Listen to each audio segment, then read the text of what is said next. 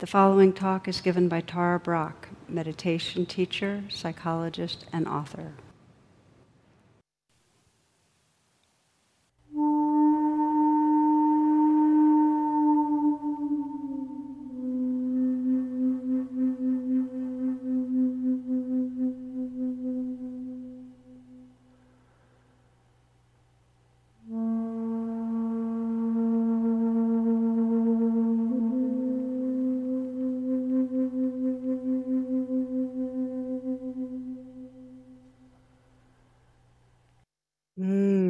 Namaste. Welcome, welcome, friends. It's my pleasure to be with you. So here we are, and it's live on this Wednesday, East Coast night. Um, this gathering is entitled Widening the Circles of Compassion. And we're really looking at what it means to hold all beings without exception in our hearts. So we're being uh, webcasted on Facebook and YouTube, and uh, many of you, as I'm seeing here, and it's a pleasure to look at you, are live on Zoom. And after I'm done with the talk and with some of our meditations, there'll be a time for questions. So if you have questions, you can put them on the chat at any time during the talk. Okay. We'll put you on the list. So, as you might have seen on the screen, this is being co sponsored by friends at ACT for Climate Today, the Unitarian Universalist Congregation of Fairfax, Virginia. That's right near where I live, as well as friends from the Faith Alliance for Climate Solutions and the NOVA chapter of the Climate Reality Project. So I want to welcome anyone here for the first time and also specifically those caring and activist friends uh, from some of these groups. And a special thanks to Bob Root and Loretta Rowe for, oh my gosh, putting so much heart into organizing this event, really. As always, if you want to find out about upcoming events that I'm offering, tarabrach.com and visit imcw.org for events offerings from our local DC area teachers. And I mention every week uh, donations and as many of you are aware, uh, these uh, talks and meditations are offered freely, and your support makes a huge difference in letting us continue to do that. Uh, the donation information is on my website. You can just go to tarabrach.com slash donate. And also, uh, Christy will put it on the chat for you right now if you'd like it. Um, usually, uh, these each week, we start with a meditation but this evening, what I decided to do is weave several meditations into the talk. So we'll be doing that. And even though, let's take a pause, one of those sacred pauses, uh, just to arrive together in presence. So wherever you are, on whatever continent, whatever time of day, and whatever room you're in, invite yourself right here just right into this moment. And if it helps, close your eyes or lower your gaze. Maybe adjust your position for a little bit just to make sure you're sitting in a way that's comfortable, that you're alert and you're relaxed. Taking a few full breaths together. Such a beautiful ritual to breathe together perhaps breathing in and filling our chest and lungs. And maybe a slow out breath and just sense of letting go, letting go, letting go. Breathing in together again, filling the chest and the lungs. And with the out breath, sense that you can kind of soften a little the shoulders, the hands, the belly, letting go. Again, breathing in fully. Aware with the out breath of releasing, relaxing outward. So that as your breath resumes in its natural rhythm, you can sense the quality of presence here, perhaps enhanced a bit. Let your senses be awake aware of sounds, sensations in the body. Perhaps you can scan and sense if anything wants to let go a little bit more.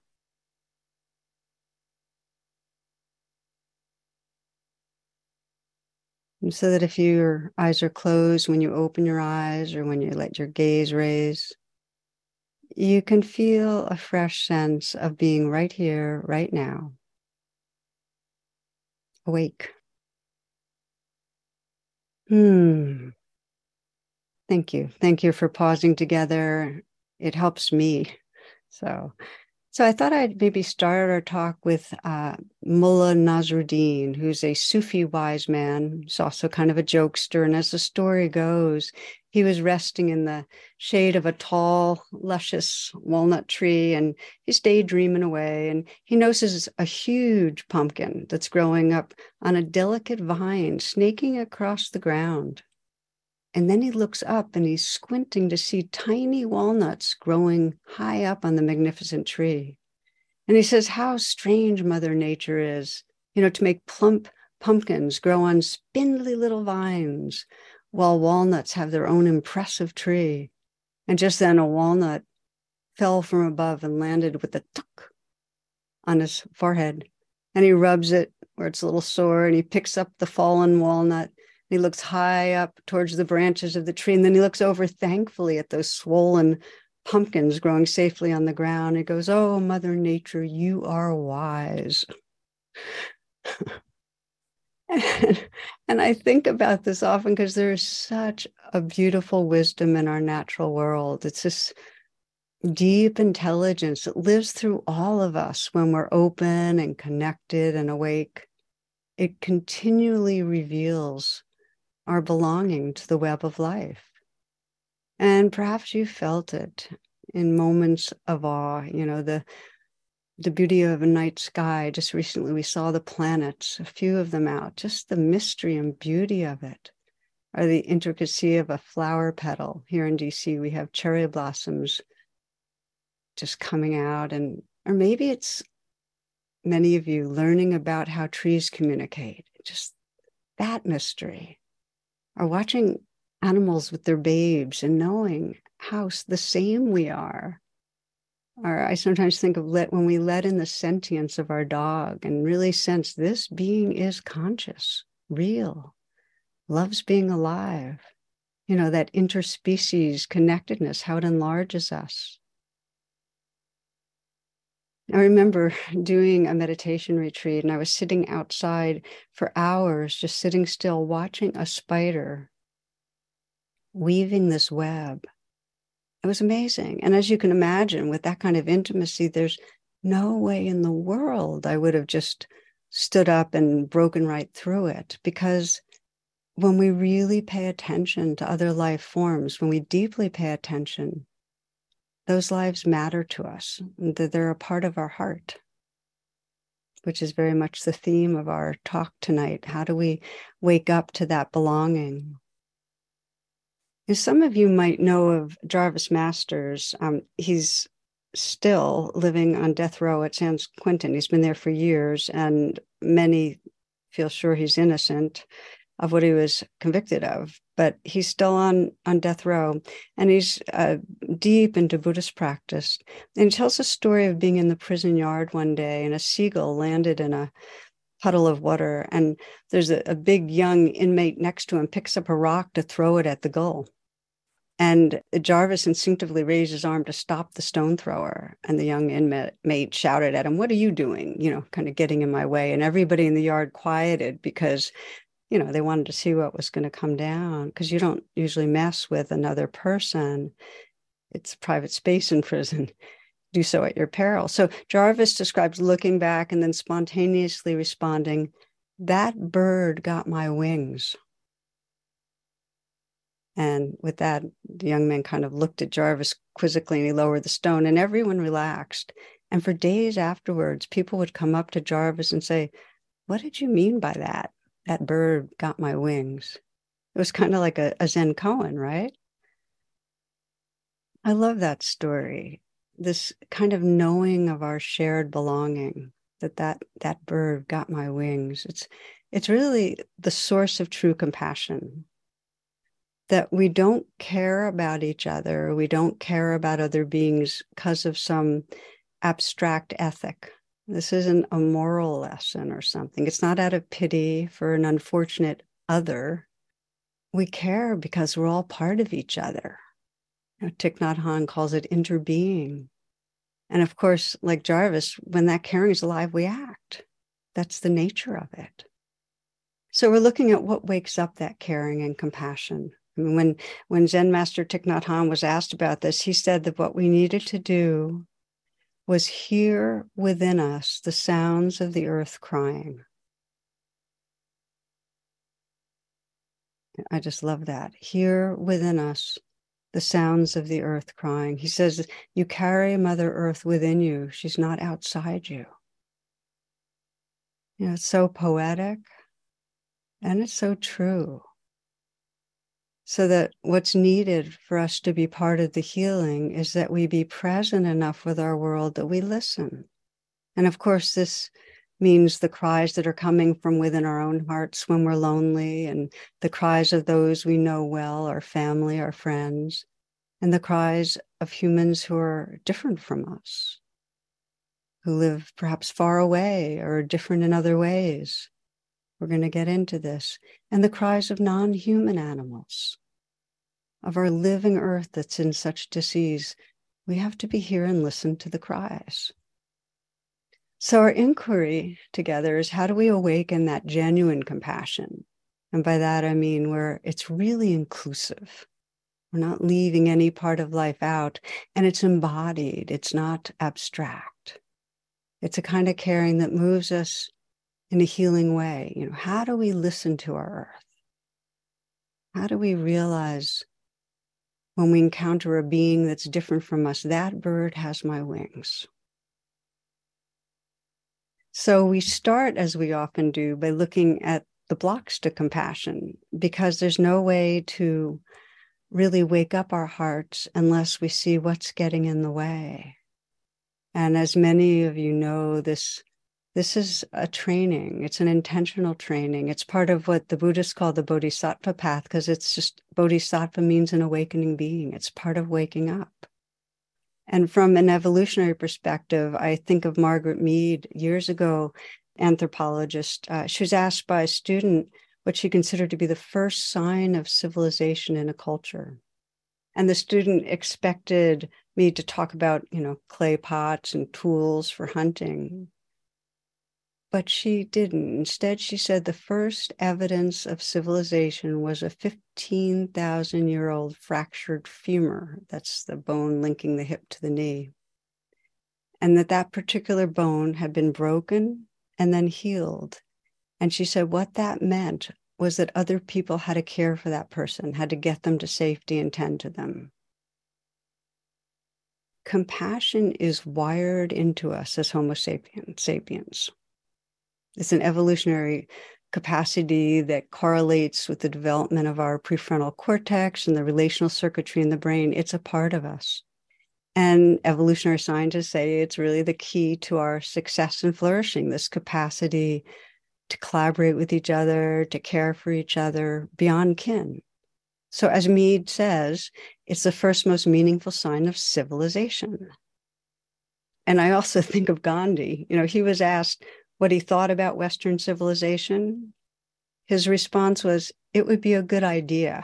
you know, we we have this capacity for compassion, and as we know well, it's often not activated. In fact, when primal energies get strong, they take over pretty quickly and we lose touch. And that's why it takes cultivation. You know, in one story, a mom was preparing pancakes for her son. You know, Kevin was five and Ryan was three, and the boys began arguing over who would get the first pancake. So the mom felt this is an opportunity for a lesson in care and in generosity.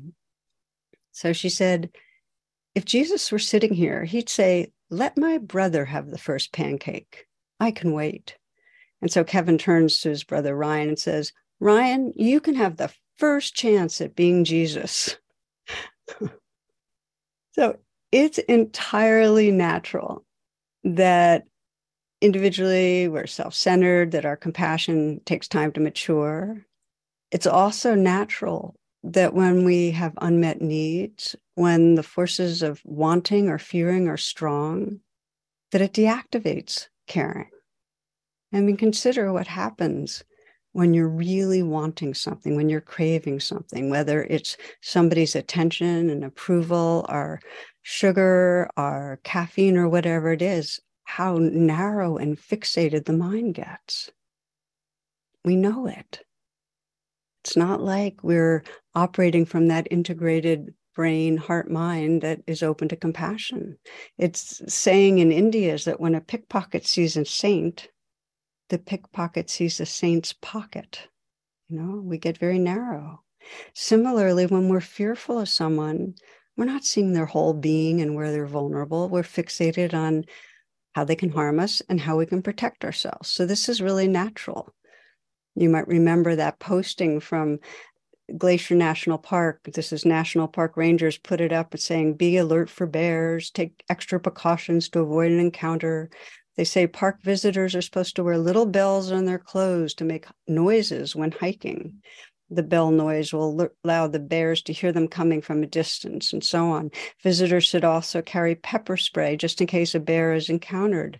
Spraying the pepper into the air will irritate the bear's sensitive nose. It runs away. It's a good idea to keep your eye out for fresh bear scat so you have an idea if bears are in the area and you should be able to recognize the difference between black bear and grizzly bear scat. Black bear droppings are smaller and often contain berries leaves and possible bits of fur. Grizzly bear droppings contain small bells and the smell of pepper. Uh, the point is we're afraid we're going to defend, we're not going to be opening in compassion. It's part of our natural evolutionary survival conditioning. In other words, imagine our furry ancestors, little rodent like creatures sitting on a rock doing loving kindness practice for a hungry snake slithering in their direction. I mean, not going to happen, or else no progeny. They become kibble. Or if it was the reverse, the snake's having a last minute compassion attack and it decides to refrain from going after its prey. So it's not part of our conditioning, but here's why this is important. And that is our wants and fears to a large extent are no longer connected to survival and flourishing. They're societally generated. And the more we get hooked by them, the more others become unreal, they become an object to get something from, to exploit, or to violate. We lose any capacity to sense that bird has my wings. Consider the history of white Europeans. This is where human wanting emerges into this voracious global pursuit of land and riches, and indigenous others become objects to dominate and enslave and violate. And I think of the United States and its exploits more than probably any other country on the planet abroad, dominating aggressively for the pursuit of what? Not democracy, you know, it's the pursuit of power and resources.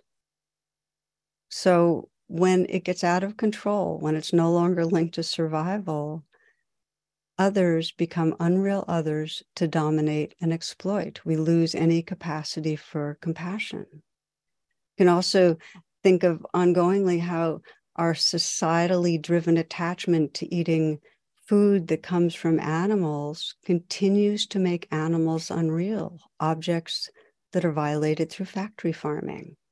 So we're conditioned to perceive non human animals as less valuable life forms we forget the sentience, the intelligence, the realness of their pain and suffering. We forget that bird has my wings. When we think of societally driven attachment to consuming and accumulation and profit, you know, for so long, we haven't faced the reality of how fossil fuels and waste and toxic chemicals impact this living earth, the atmosphere, the air, the water, the soils. Joanna Macy is a great leader in visionary and spiritual wise being, describes it this way. She says, Our earth becomes a supply house and a sewer. It's no longer experienced as our larger body. And then we disconnect from the care that would lead to a more concerted effort to reduce use of fossil fuels and the like. And we live with societally generated and sustained fears of others who are different from us. Countries and smaller entities, they play on fears within their own group to create an outside enemy, which fuels hatred and aggression, cuts off compassion. And most every society on the planet has a caste system that's organized around a number of differences, as we know, race, ethnicity, uh, religion, and so many others. And those that are ranked lower are devalued. It reduces care. So I'm naming just a list of different ways that we get cut off through our lives from true caring for others nearby and more distant. And I also want to name that the anxiety and speed and stress in our daily lives that's generated in this society cuts us off. I can speak personally to that in the sense that when I'm feeling myself stressed, when I feel there's not enough time, that kind of thing. And then I hear about somebody else who's having difficulty. My care is mental, it's not a heart felt care. Emotionally, I'm worried about me, you know, and we know that. We know how stressful our world is. I saw one cartoon, a man's in a bar and he's confessing, I know I'm nothing, but I'm all I can think about. You know? So, my friends, there's a lot that cuts off caring. There's a lot of forces that create unreal others out there. And it's important to scan in our own lives and think of people we meet, things we read, things we see, and how often the the figures out there are like two-dimensional characters in a playbook, but they're not feeling real to us. We don't feel a sense of the vulnerability and the sentience and the realness and the sign of blocked caring. I see in myself and I see in so many of us is that as I described, we might hear of something terrible happening. We might hear of a particular climate disaster because so many happen so much of the time, you know, flooding or drought, and we'll and we'll compute and go, oh, that's awful. But it's mental. It's like the description of compassion, the heart quivering, being touched by others' pain. It's not visceral. We can see it when we hear news about a war. If we have one side, we consider the enemy, and then we hear that they've sustained some real injury. We're cut off from the sorrow at the very real human suffering.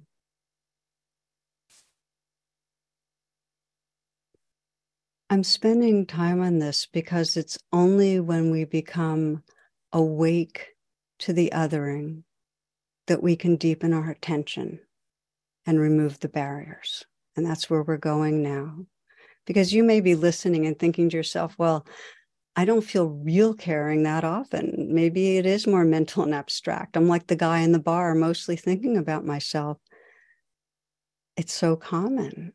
So please remember as we continue to reflect that the tendencies to override caring are deep in our society and they're universal. They're, they're conditioned by evolution and it's part of our human predicament. And, and here's where the hope and the good news is we have the capacity to cultivate caring. If each of us are intentional, we can move the dial on caring and contribute to collective waking up. You know, I often think of the Dalai Lama. He he said this, and this was in a um, informal gathering I was part of. He said, "I don't know why people like me so much." and then he went on to say, "It must be because I value compassion." And he said, "I can't claim to always practice it, but I value it." I love that. You know, it was so reassuring. You know that we can't mandate an open heart. We can't always be aligned. But even when we're not aligned, even when we don't feel caring, we still care about caring. Do you know what I mean? Isn't that so? I mean, it matters to us. And why? We feel more at home in the truth of who we are when we're caring. We just feel more at home. It's it's intrinsic. It's our basic goodness. I mean, it's just like, you know, the sun is still there when there are clouds, even when our caring's cut off. That light and warmth of caring is still in the background. We care about caring. That's the sign of it. I know recent time I was talking with someone who's a close person having a hard time. And I could tell that I was saying all the right things and I just was not embodied. It wasn't there. I mean, I wasn't angry or aversive, just somehow hardened. And, you know, I got off the call, it was Zoom. And I and I and I started reflecting and I tried to feel that person's pain, but it was still really mental. I was blocked. But then when I started reflecting, well, I care about caring. I want to care. And then I deepened that reflection. I said, you know, if I died and never opened my heart to this person, or if I imagine being with this person when they're at the end of their life, oh my gosh, you know, I would so miss really having lived out that loving. And just that reflection on caring about caring softened me back into caring. You know what I mean? you know, and then those next days, I was much more available to be touched. I felt more embodied.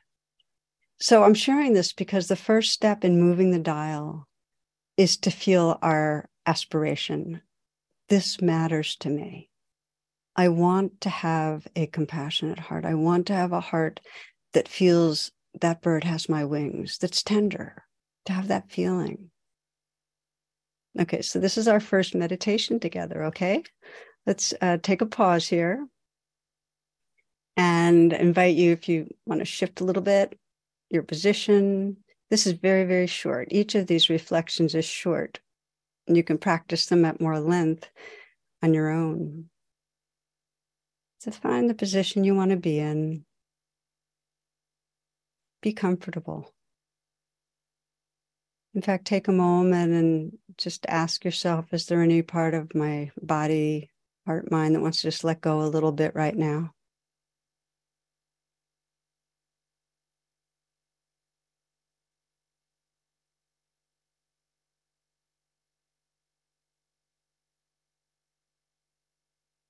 Mm, feel your breath. Feel yourself right here.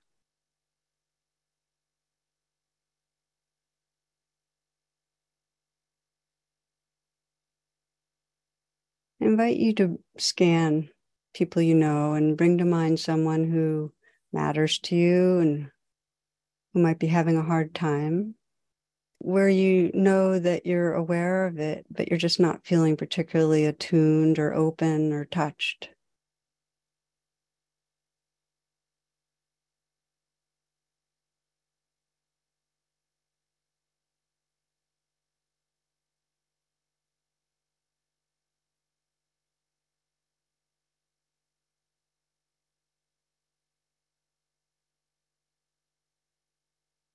And as you bring this person to mind, bring them a little closer in and without any judgment, just notice how the quality of your your caring, you know, if it's mental, if it feels disembodied, or even if there's a bit of othering, some sense of some judgment in there towards them, maybe how they're handling their situations in their life or just some way that you feel a little judgmental or aversive just just notice what might be blocking.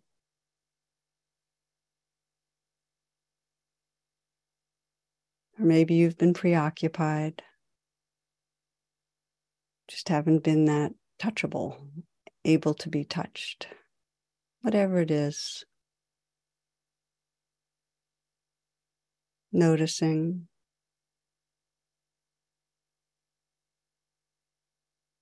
then take a moment to widen the field and sense at the end of your life, looking back, how you want to be relating to this person. how you wish you would, in your moments, be in relationship with them. If you're at the end of your life looking back, what will matter?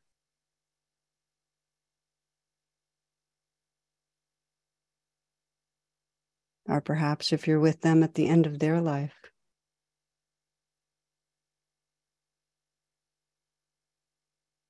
just to let yourself get in touch with what matters to you.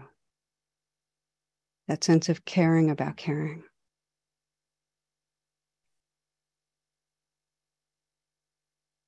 And all for now is just to know that's your intention. It's a sincere intention.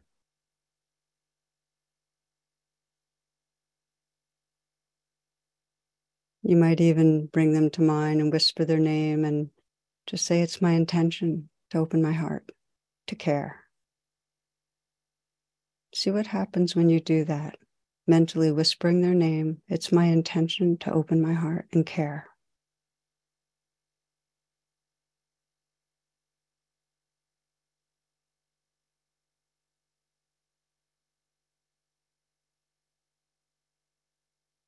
What do you notice?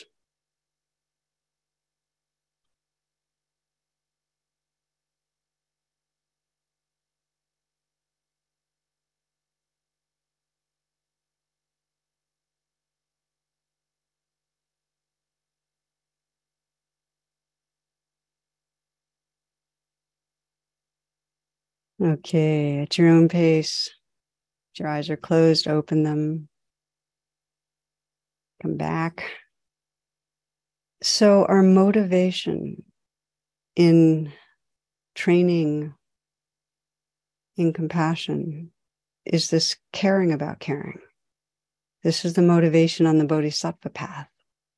So now we, we get closer in and look at so, how do we cultivate a full embodied caring? If, if this is what matters to us, how do we make that shift from focusing on what I want, what I need, what I'm afraid of, to that sense of we. And I often quote Ruby Sales, who's a civil rights leader and elder. And she said her activism changed entirely when she began to ask the question where does it hurt? So, this is going to be a centerpiece for us for the remainder here. And she says that sometimes it was an inner contemplation, and sometimes it was a direct inquiry with others. And she used that lens. She's looking at the opioid crisis in the Rust Belt, the growing visibility of white supremacy. And it helped her in particular see the deaths of despair, the profound levels of insecurity and loss and meaninglessness felt by those who felt that they lost their voice, their centrality, their value in our wider society. So instead of creating a bad other, an enemy, her activism came more deeply from compassion, from care. Where does it hurt? It's an amazing, powerful inquiry. And it's really the heart of Bodhisattva training, of compassion training. It's to be able to see vulnerability. It's that question what's it like being you? Because if we're touched by the suffering, we'll care. And it doesn't matter if it's someone close in or someone we don't know well. And as Ruby realized, importantly, the suffering of those most different from ourselves, the more we can sense the vulnerability, whether it's race, class, body size, ethnicity, religion, whatever it is, politics. As one great Bodhisattva master said, never leave anyone out of your heart. So it's wise to begin training in compassion by practicing with whoever's easiest, those that are easiest to care for. And I want to name that for all of us, for our compassion to be full and mature, the grounds are we have to feel a tenderness towards our inner life. We have to feel the earth crying within our own body and heart. I've done many, many talks on self kindness. And so this talk, I'm going to be more focusing on including others in our heart. But if at any time as we're practicing, you get stuck and you feel reactive, numb, hurting in some way, the training is to come right back to what you feel inside you and befriend it, bring compassion there. Okay, let's look at including others, and we start with someone who's easy. And I want to also say that even with those who are most close in in our lives, this practice can be really difficult because often when someone's having a hard time, it can present in ways that can be really off putting. So I know for myself, when I am feeling fatigued, when I'm feeling sick, Jonathan will first notice, oh, she's being impatient, she's being judgmental, she's being irritable. Because that's that's the front that I put on when I'm getting vulnerable for one uh, friend, one friend described her teen was always snapping at her and angry. It was a whole long season of this. And then she discovered through another one of her offspring that her daughter had been really feeling hurt and excluded and ostracized by her peer group. But her expression was anger. One man described his partner as defensive and withdrawn, but after some more open talks, it became clear that he just wasn't feeling appreciated at his work or secure in his job. He was fearful. So the question is this if we're waking up our compassion to each other, are we focusing on the mask or on the underlying vulnerability?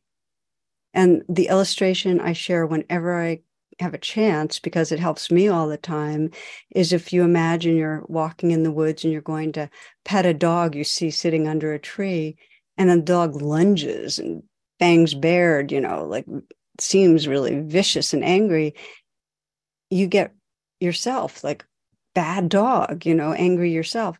But then you notice the dog has a leg in a trap. And that changes everything because you see past the aggression to the vulnerability. So, this is the question where does it hurt? Under the ego presentation, is the person feeling vulnerable? Are they experiencing long COVID? the horror of that, or the loss of a beloved pet, or feeling out of control with sugar, or deep down feeling lonely and isolated. Where does it hurt? So, this next reflection we're doing, we're going to explore waking up our compassion for someone who's easy to care about, but we might not be feeling fully embodied in our compassion. So, again, we're going to reflect and I invite you to just take a moment to move your body a little bit so that you're here in your body. You might shake your hands, you might move if you're in a chair, just kind of circle around your shoulders a little bit. Because, you know, you can't wake up compassion if you're not awake in your body. It's felt in the body. Okay, as you're ready, come into stillness. Take a few full breaths.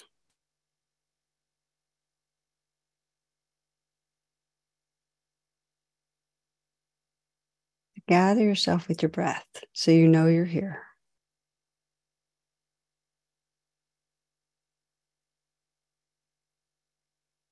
Do a brief scan through the body. Just check if your shoulders are tight, soften.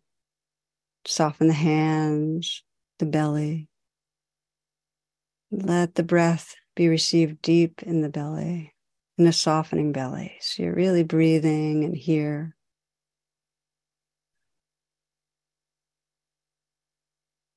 And as we did before, scanning and sensing someone you you know is having difficulty who you care about. And it can be the same person as last time, or it could be somebody different.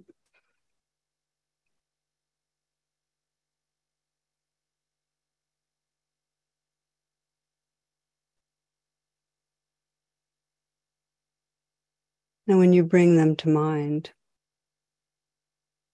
right from the start, sense your intention your care about caring. You may have your own words for it. May I open my heart. May I awaken compassion. May I hold my friend, my son, my sister, whoever it is, with great kindness, whatever the words are. Feel your intention.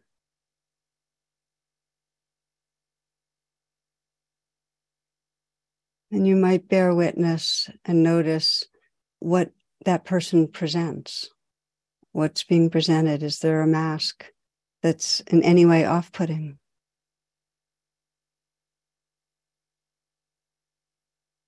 that keeps you more reacting to the mask than feeling into who they really are and what's going on. Because if you see the mask, then you can look deeper and ask that question Where does it hurt? What's it like being you? And you might visualize them looking vulnerable.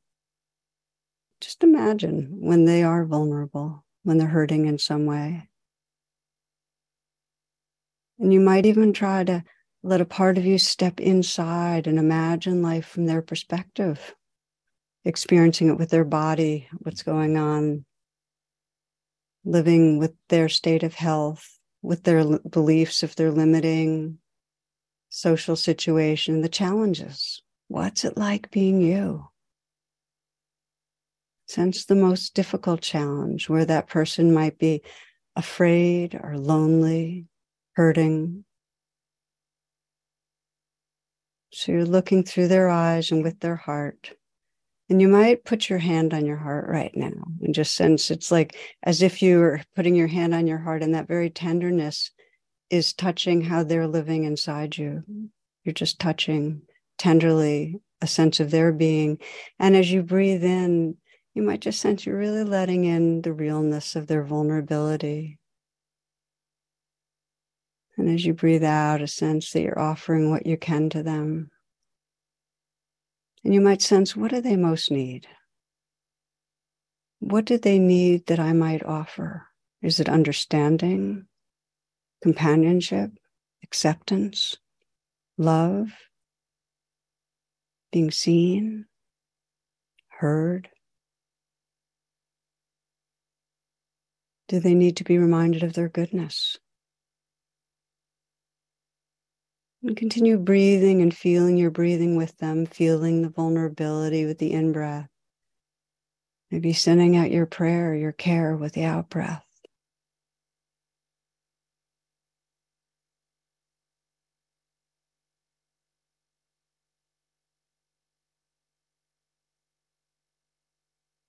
As you do, sense this being belongs, is part of your heart.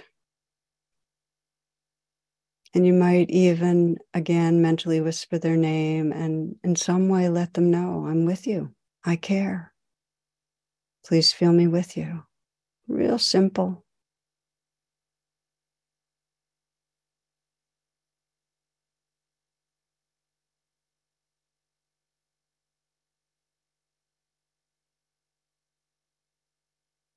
And as we complete this, just sense what you want to remember how you might engage with this person moving forward and express your care.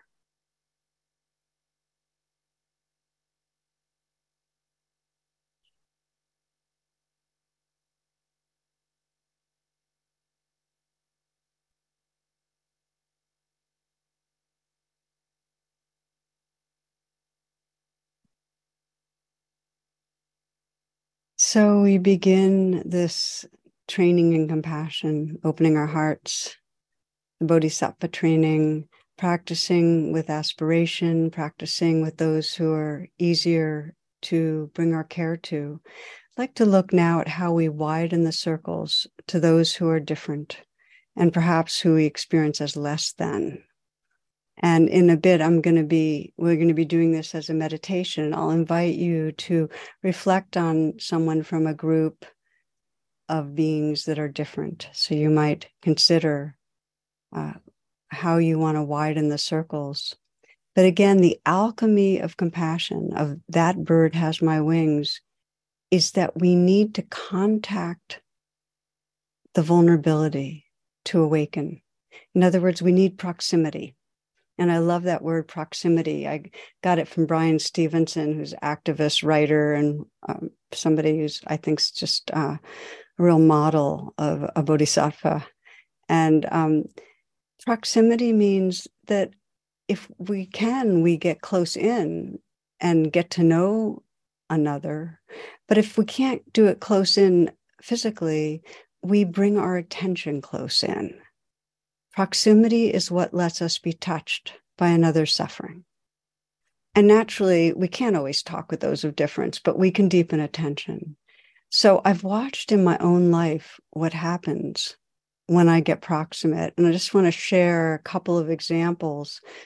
Last month, there was that horrible spell of toxic chemicals when that train derailed in East Palestine, Ohio. And my response was mental. It was, uh, this is awful. I felt anger at the train company for not caring to abide by safety regulations, for reducing staff. I felt a kind of mental sympathy for those affected, uh, for the toxifying of this living earth. But then I started reading and listening more deeply. And I listened to an interview of a few people living there. And one described how much they loved going into the woods and finding mushrooms and that they wouldn't be able to do that anymore. And another was describing how in past springs and summer the children were outdoors and then they were swimming and how they couldn't do that. And then I was reading about the children's rashes and the sicknesses and how children have smaller lungs, so they could be much more damaged to their lungs. And how they don't know, and parents, and what it was like for the parents to have that uncertainty.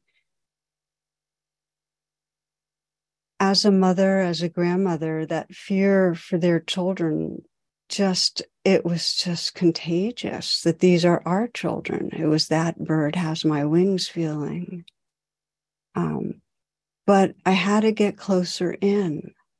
So I'm sharing this because I see in myself, I only feel care when I get touched and I have to pay more attention. Of course, I can't pay attention everywhere, but I have to keep on offering my attention to different places to keep my heart open. And, and this explains why our global response to the suffering of climate change has been so slow. I mean, the, the suffering seemed abstract. I mean, especially for those with privilege and in wealthier nations. I mean, it's changing. And now most believe that the catastrophic challenges of that human generated climate change is coming and that we need to act.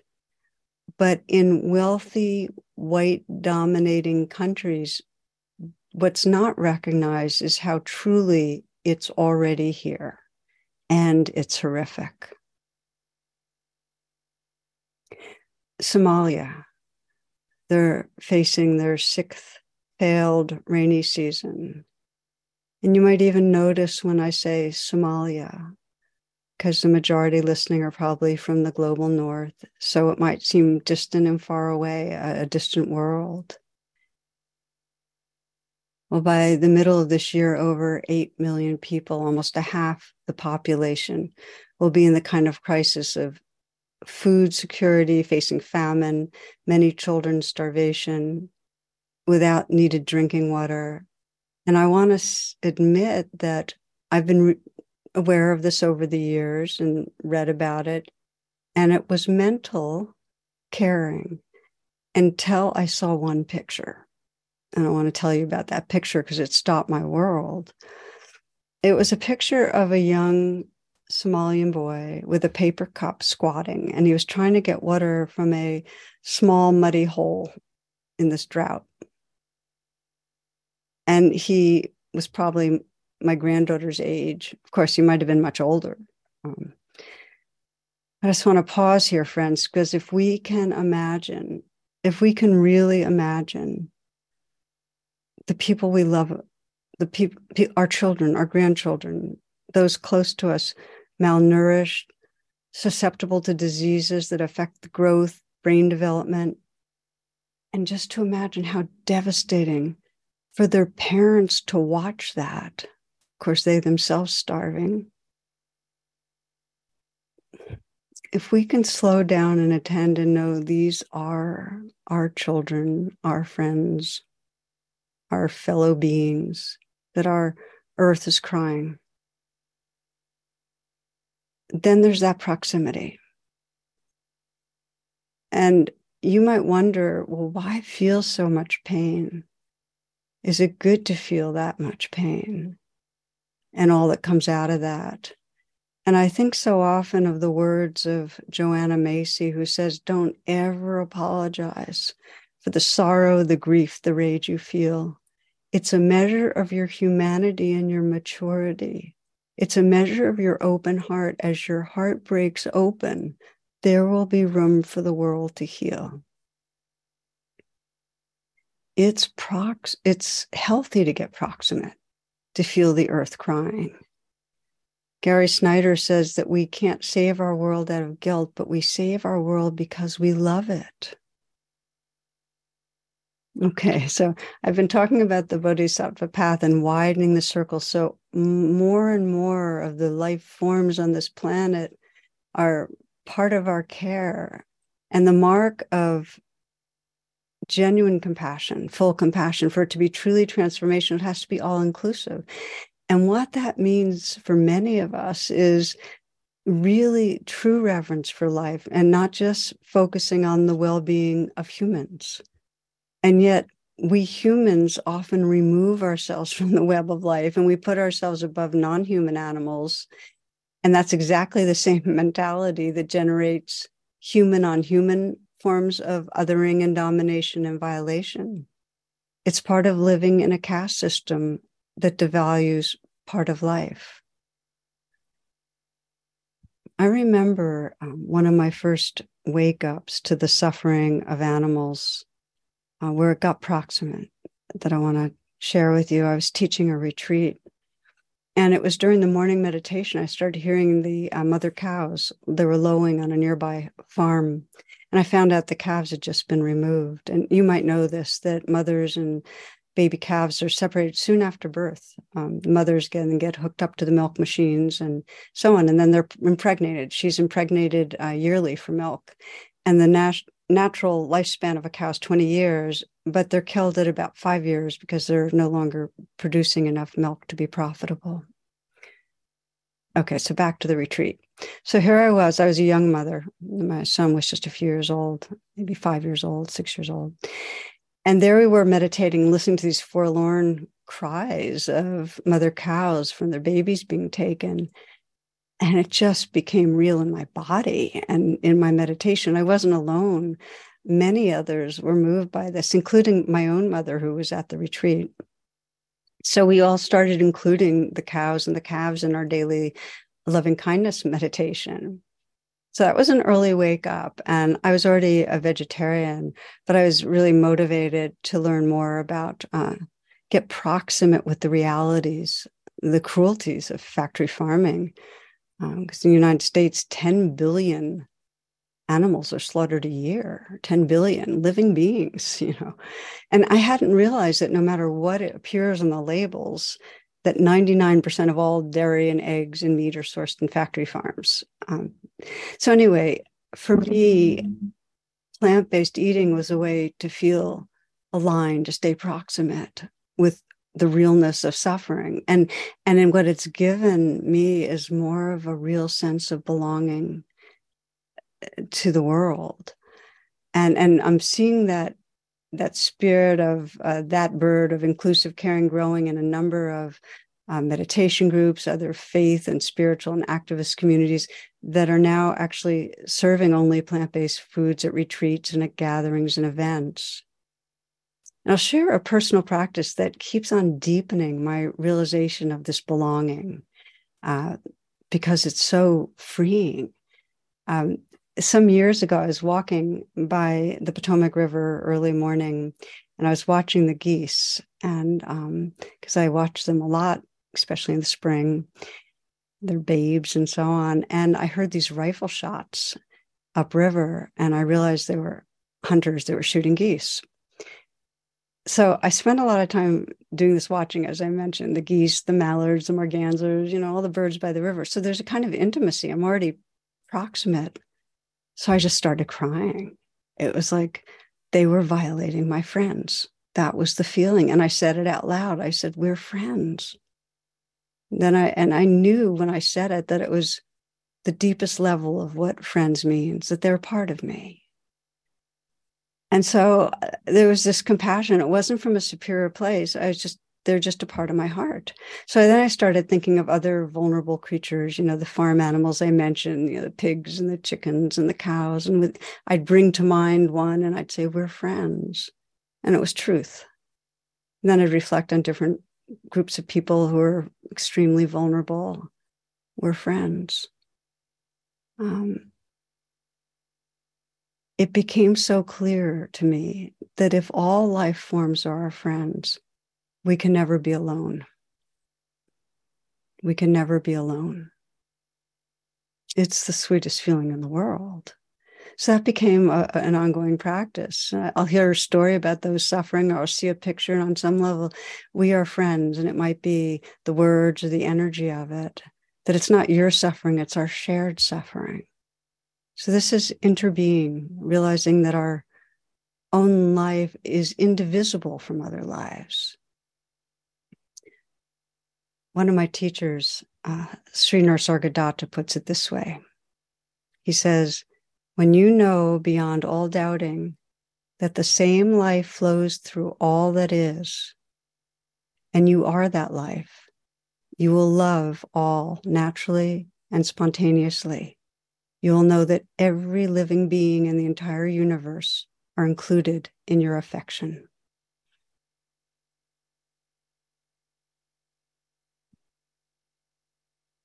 So, my friends, we're exploring the meaning of compassion on the Bodhisattva path, embodied and inclusive, so that we can be touched and respond. Gary Lawless puts it this way He says, When the animals come to us asking for our help, will we know what they are saying? When the plants speak to us in their delicate, beautiful language, will we be able to answer them? When the planet herself sings to us in our dreams, will we be able to wake ourselves and act? We'll do our final reflection. Um, but I, I want to say that however you feel that yearning to deepen, to wake up your heart, to respond to the world, it really makes a difference to not do it alone. And I'm speaking personally now from my own experience that talking to others, joining with others, activism reduces anxiety. It really does. And it increases belonging. It's important not to feel alone in it and to know how many others care. I mean, you wouldn't be here if you didn't care, if you didn't care about caring so it helps energize and inspire us to be together in it. Okay, let's do our final uh, reflection on widening the circles. On that bird has my wings. And as we did before, I want to first ask you just to move a tiny bit in some way that get, make just remind you that your body's right here and you can move down. It's usually a downward thing from your head into your body. So you might actually feel your breath more consciously.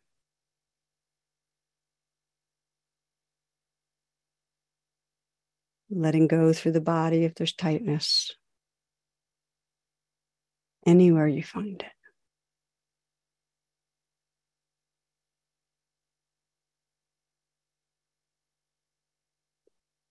Now, scanning your life, bring to mind a group of beings that are very different from you. A group that you know is suffering, that you care about and want to listen more deeply, want to open your heart more fully, want to go from perhaps that mental or abstract caring to an embodied compassion. And it could be a group of humans that are vulnerable or non human animals.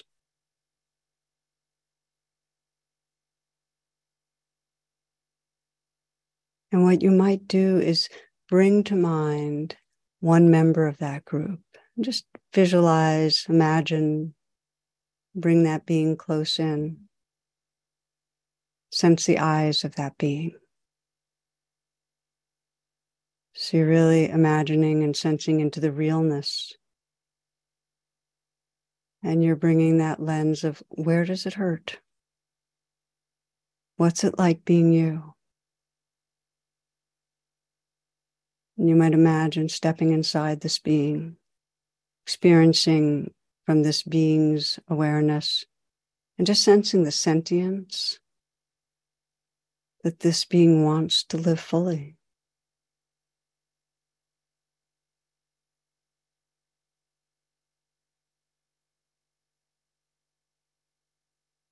And from a wholeness of your own awareness, just sense we are friends. We are friends. You're a part of my heart to this being. And you might feel yourself breathing, letting in the suffering, the vulnerability of this being. Just feeling from a very open, embodied presence that you can breathe in and let let in the suffering. And you can breathe out and sense your care, your offering care, letting this all be held in a space of compassion.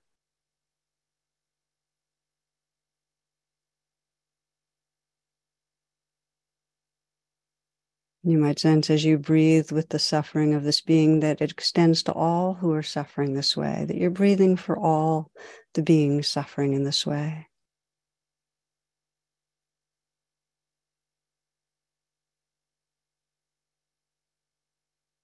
And from that awake and tender heart, you might just sense, how can I help?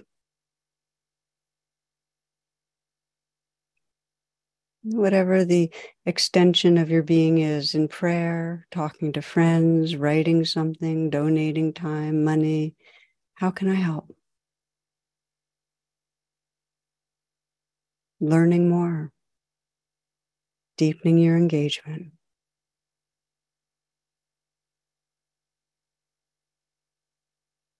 From the poet Rebecca Baggett, I want to say, like Neruda, that I am waiting for a great and common tenderness, that I still believe we are capable of attention, that anyone who notices the world must want to save it. Anyone who notices the world must want to save it.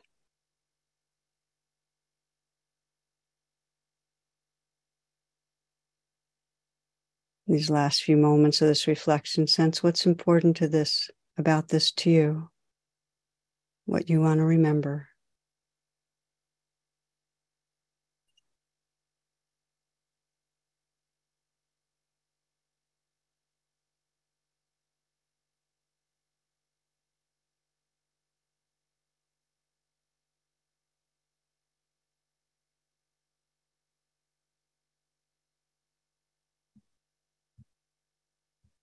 Hmm. Okay. Opening your eyes, coming back. Thank you. So we are going to move into the last part of our time together.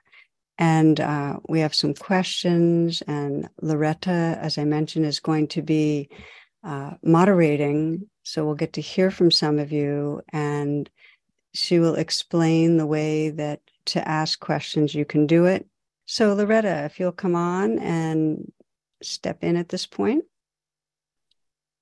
It's great to see everybody and looking forward to hearing your questions. If you'd like to submit a question, please do so via the chat box to everyone rather than privately to the moderators. Please submit your questions only once. Also, please keep the same Zoom name throughout our call. If your question is selected, we will read your name and ask you to unmute your mic to talk with Tara. If your camera is off at the time, please turn it on. Once your dialogue has finished, a moderator will remute your mic. And the first question is from Ellen. And Tara, it's a question about how to cultivate compassion for those who seem to promote suffering. Mm. Hi, Ellen. Hi, Tara. It's Eileen. Eileen. Oh, good. Yeah. yeah. So, I've been doing this work of trying to heal the earth for many years. And I feel I have great compassion towards animals. But my, my problem is with the people who are supporting pain to our earth, the people with power, I get very angry. And I'm very much challenged how to deal with the people in power who promote hate and who are poisoning our earth and our people.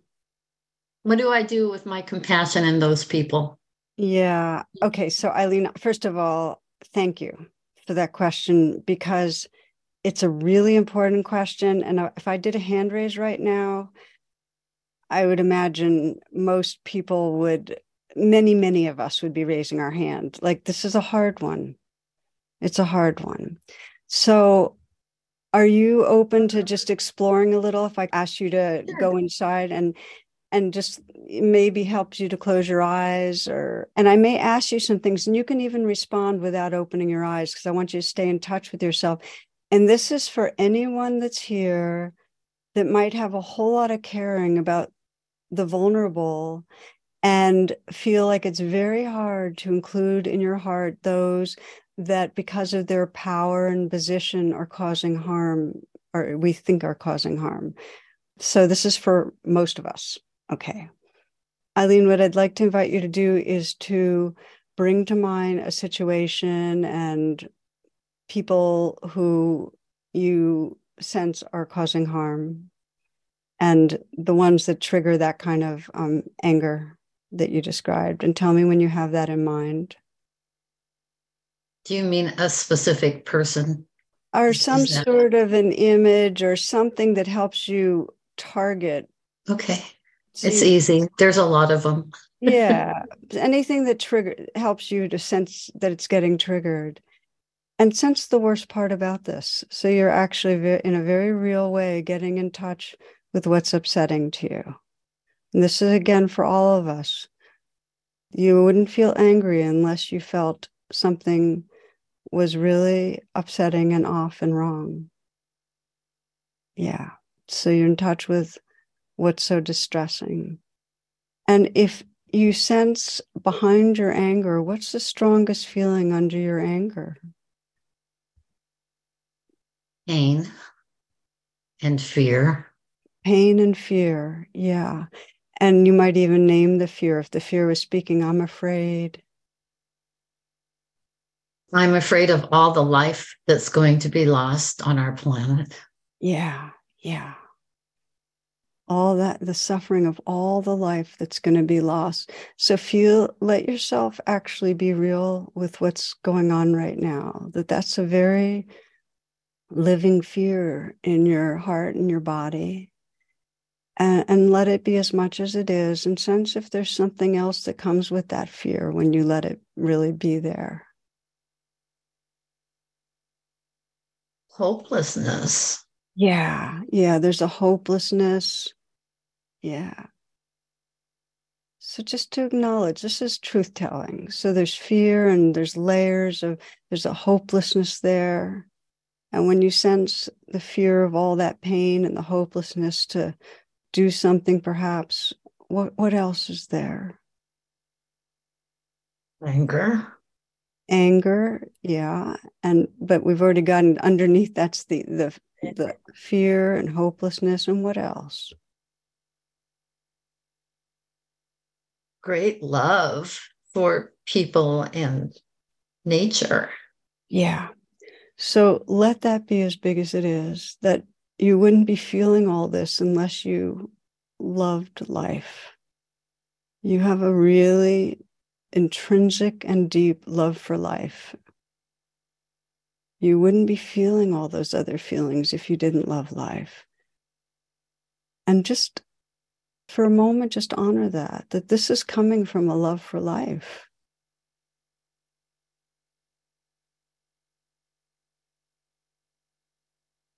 Give yourself the gift of letting yourself touch that truth. It's all coming from a love for life.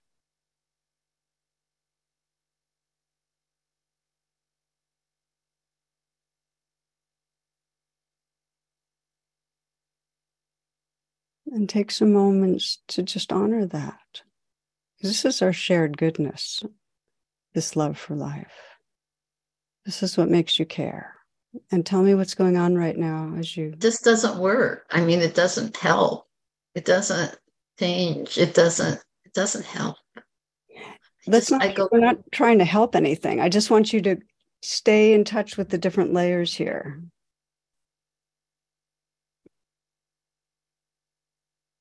So you circled back from the love to feeling angry or hopeless. Is that the cycle that goes on for you? Yes. Yeah. So just to watch that, be the witness right now. You're watching a cycle of what goes on inside you. And tell me what else you notice.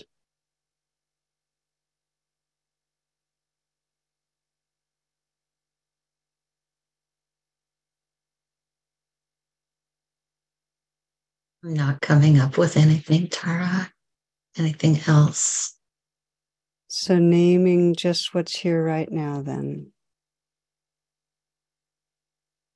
I feel anxious right now.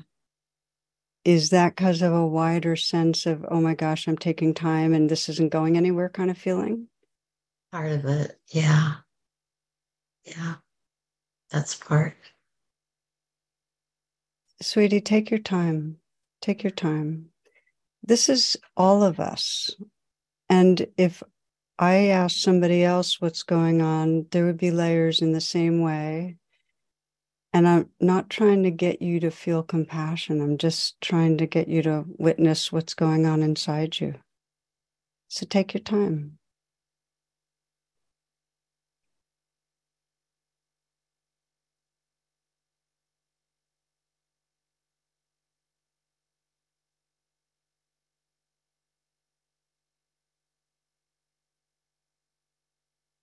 I do feel like I have to be more kind to myself, knowing that I'm being true to myself and my strong desire to make the world a better place.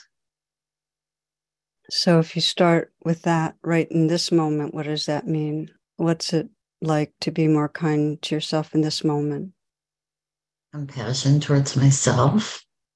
Yeah. Yeah.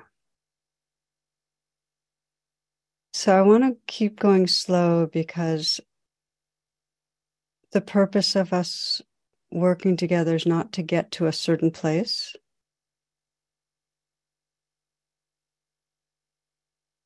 What feels important right now for you to remember, for you to move forward with?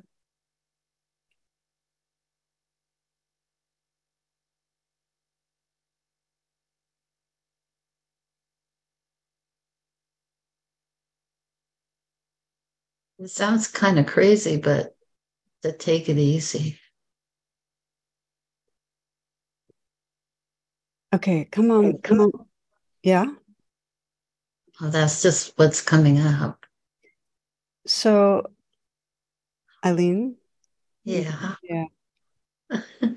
Thank you for your realness. Thank you.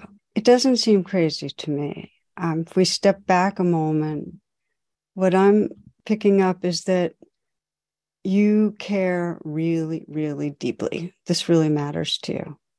And it's almost like there's a part of you that says, No, I'm not going to go quick, so quickly into loving. There's something really wrong here, and I care. There's something in you that's really dedicated to making it different. And I really honor that. The purpose here is not to get all big open tenderhearted it's more to get more real. And for you to get real means to see the cycle that goes on inside you of anger fear powerless and to just ease up a little. So you give that a little more space a little more gentleness because you're going to keep on giving your life to helping. You might as well do it from a more spacious place. That's all. Thank Does you. that resonate for you? Yes. Thank you. Thank you. I really bow to your dedication. Yeah. Blessings, dear. Yeah. Our, our next question is from Mimi, who asks about how we hold compassion for those who have hurt us. Hi, Mimi. Hi. Hey. Yeah. So say a little more. I guess maybe coming from experiences, traumatic experiences that I've had, people who have caused some significant damage or violated me in ways, trying to hold compassion maybe for traumas that they experienced. And so then the pattern is repeated. But what comes up for me is just this kind of I can't even hold them barely in in my head because there's just such an aversion.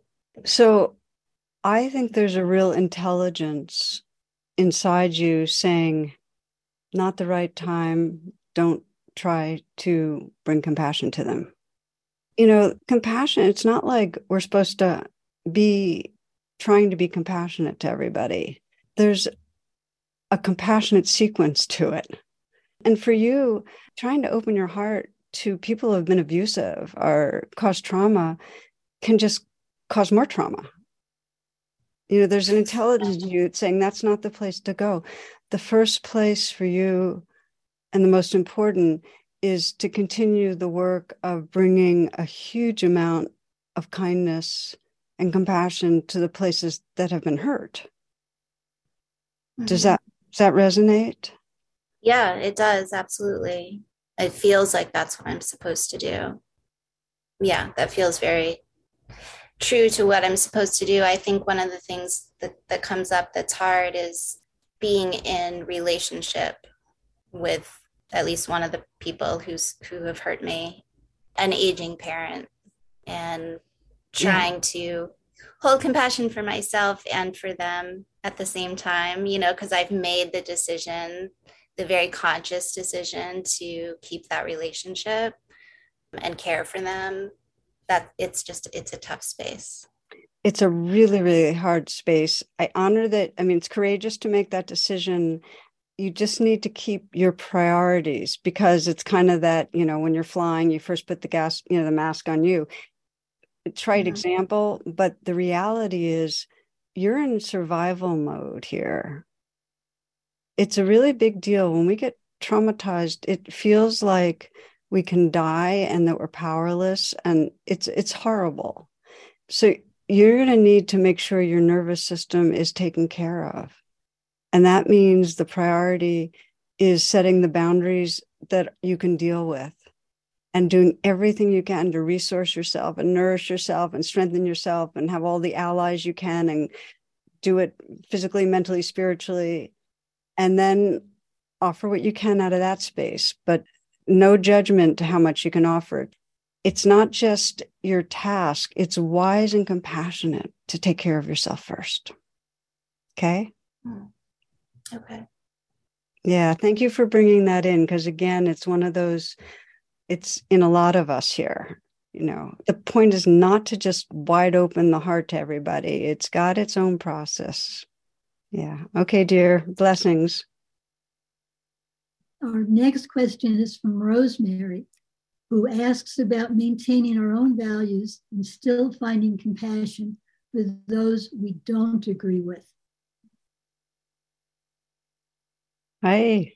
I recently moved to Montana from, uh, you know, I'm, I'm, a lifelong San Francisco Bay Area, um, and I probably fit every one of those boxed categories you could imagine, um, from politics to social activism and and career and all the other things. And you know, I knew coming to Montana would expose me to a lot of different of people that that in my safe environment of California, I didn't have to ever come up and rub closely against them.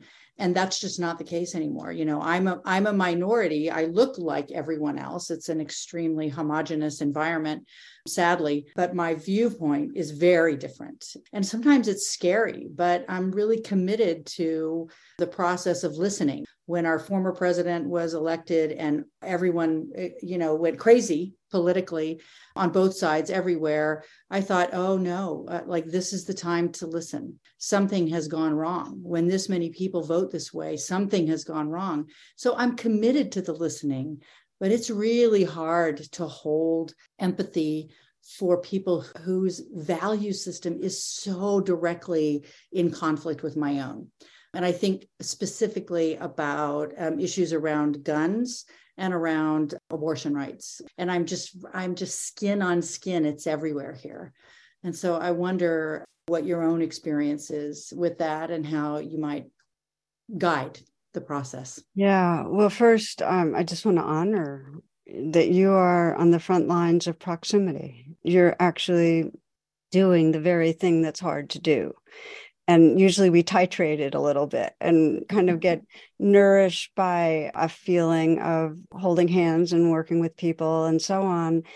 And then, as much as we can, you know, our nervous system can take it, really put ourselves in situations where we can listen more deeply. And it's listening deeply and also sincerely trying to understand what deeply matters to you.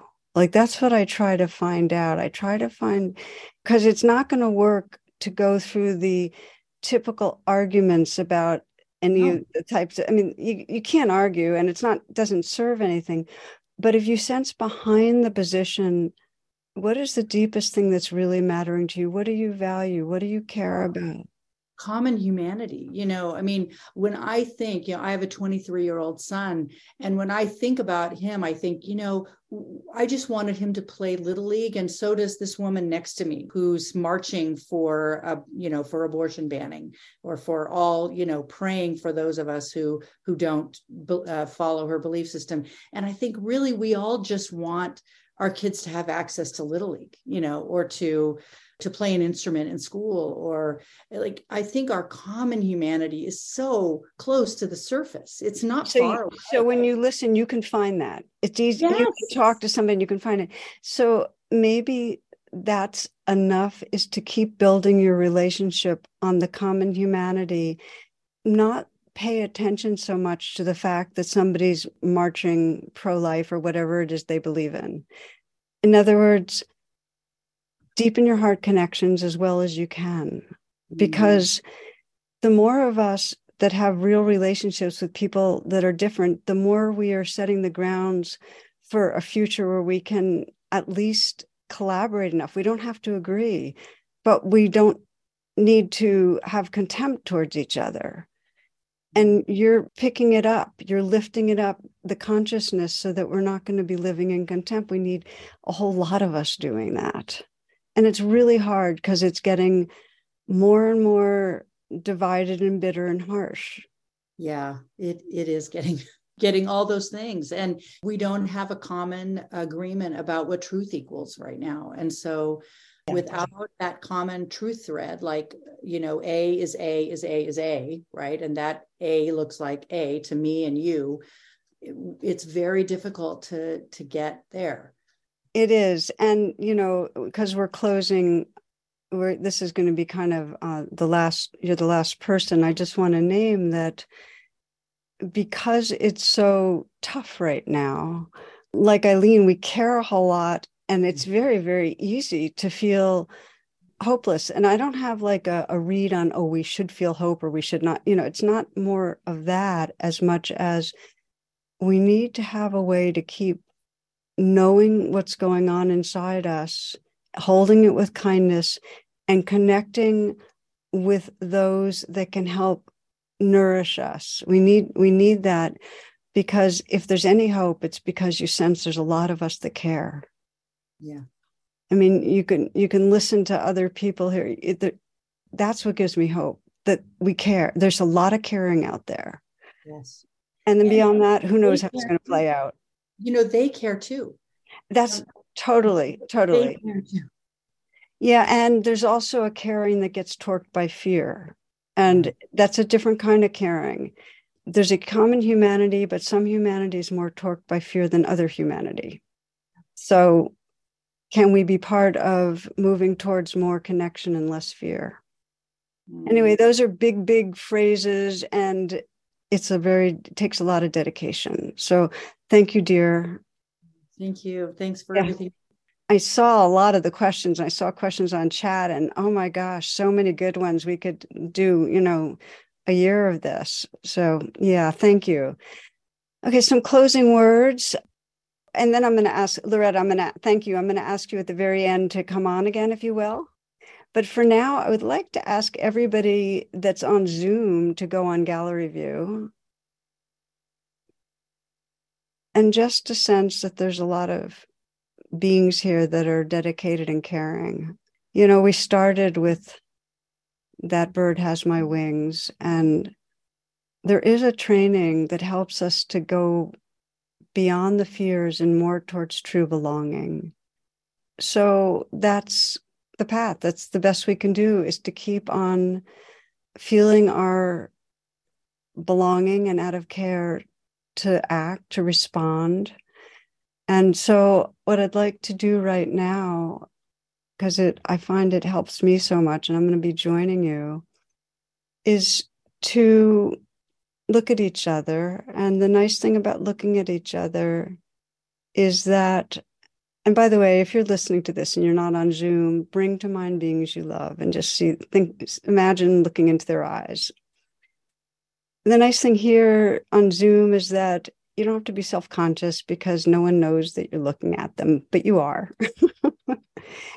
if you're on a big screen, to open it wide enough and, you know, just kind of scan and let yourself pause with the first of several people we're going to pause with. And just look at them and as you look just sense the truth that just like you this being cares this being cares about life and they care about caring. Just like you this person also probably has fears and doubts and places where they get despairing and it's going to jump around a little, but you'll find your person again. But just sense you holding hands with that person and that we care and we can move forward together. That caring is what'll give us energy.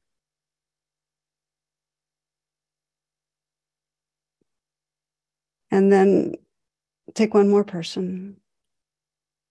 And I see, I look into your eyes.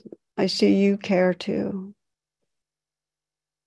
and that we're holding hands. We are friends. And then another. Here we are caring together. And we are friends. And sense the possibility that opens up. We are friends, caring together.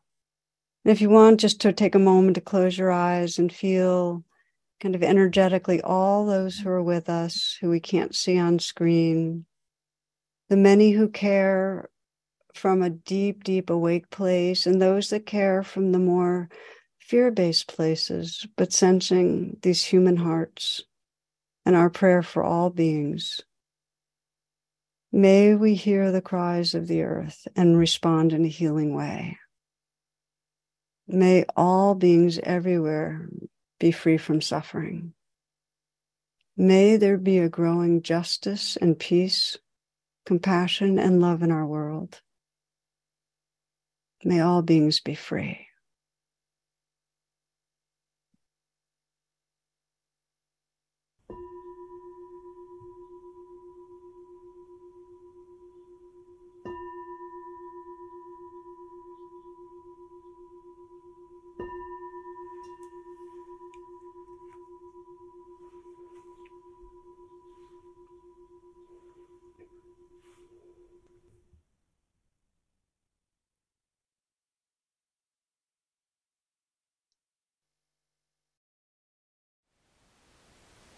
Thank you for listening.